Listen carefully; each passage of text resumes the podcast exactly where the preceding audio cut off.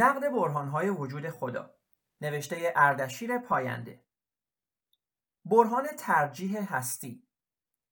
جهان هست به جای آنکه نباشد. اصل عدم است.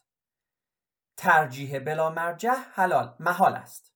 حال که جهان وجود دارد لاجرم مرجحی یعنی خدا در کار است.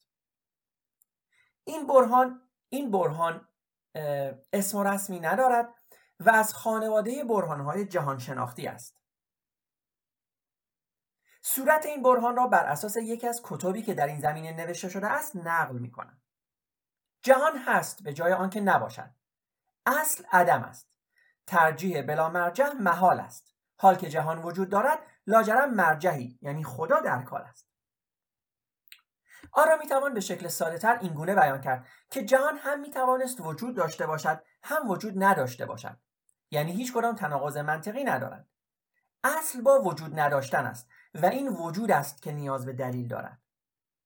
نقطه شروع عدم است و وجود چیزی فراتر از آن.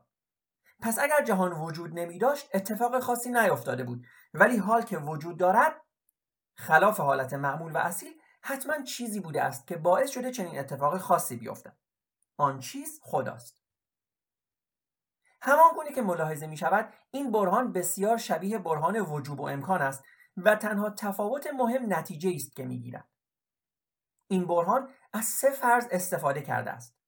اینکه جهان وجود دارد اصالت با عدم است و اینکه ترجیح نیاز به مرجح دارد.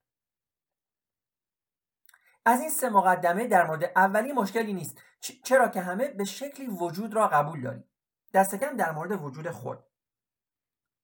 اینکه ترجیح بدون ترجیح دهنده ممکن نیست به عبارتی بیان علیت است که نقدهای وارد بر برهان علیت را نیز به این برهان وارد می‌سازد. و از سوی دیگر حکمی نادرست است که در مورد نادرستی آن در برهان وجوب و امکان توضیح داده شده است. آنگونه که در آنجا بیان شد ترجیح بلا مرجح نه تنها غیر ممکن نیست بلکه همواره در حال اتفاق افتادن است و کل هستی را در بر گرفته است. بر این اساس مشخص است که برهان باطل می شود زیرا یکی از مقدمات آن درست نیست.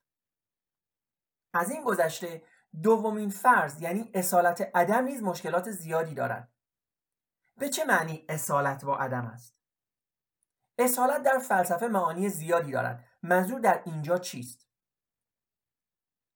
گوینده این برهان خود می‌گوید منظور از اصالت عدم این است که در شرایط مساوی و قبل از دخالت هر فائلی یا هر عاملی یا هر مبدعی در شرایط صفر برای عالم هستی یعنی جهان یا کیفان به صرفتر محتملتر و به اقتصاد فکر و منطق نزدیکتر این است که این جهان وجود نداشته باشد مگر اینکه خلافش ثابت شود و مرجح مرجح وجودی داشته باشد.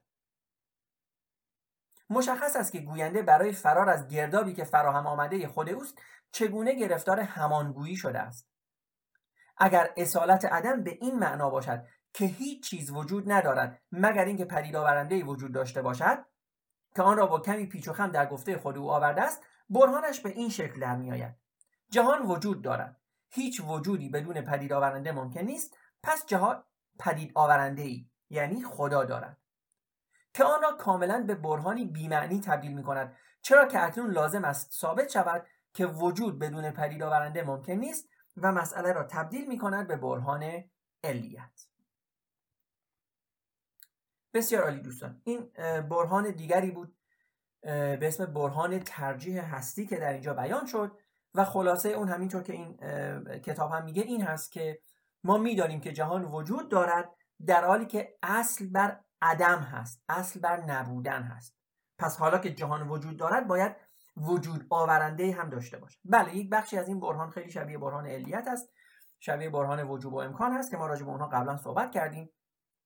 این نکته که فقط به ذهن من می‌رسه بگم اینه که ببینید اصل که این البته در برهان دیگری هم خواهم گفت به اسم برهان حرکت. ببینید اصل اول قانون نیوتن میگه چیزی که ثابت هست تمایل به سکون دارد و چیزی که در حال حرکت است تمایل به حرکت دارد.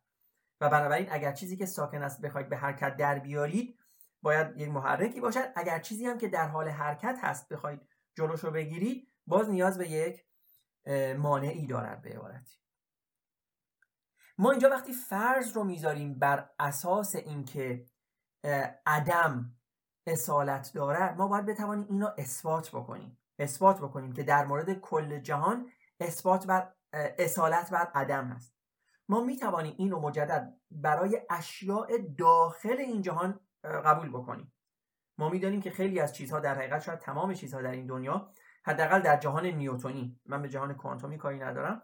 در جهان نیوتونی همه چیزهایی که ما می‌بینیم به استقرا دریافته ایم که اصل بر این بوده که آنها نباشند و وجود آنها نیاز به یک وجود آورنده ای داشته اما ما این که بتوانیم خصوصیات عناصر یک مجموعه رو به خود اون مجموعه تسری بدیم گفتم این امر خلاف واقعی هست. ما در مورد جهان این را نمی‌دانیم.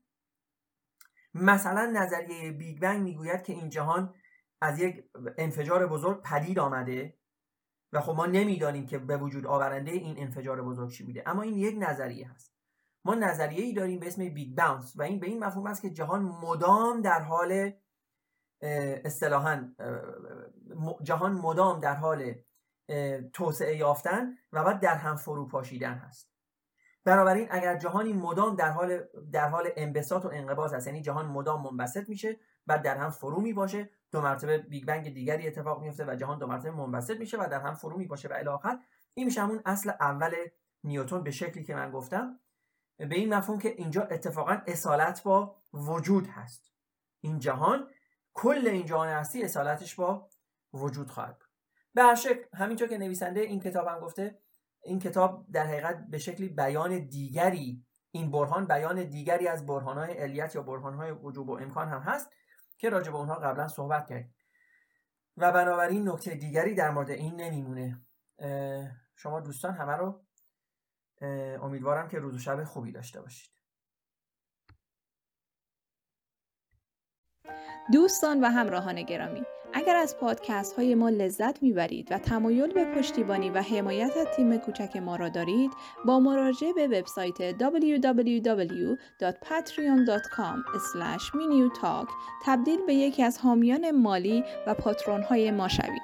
پشتیبانی شما به ما در تولید پادکست های بیشتر و با کیفیت تر کمک می کند با تشکر.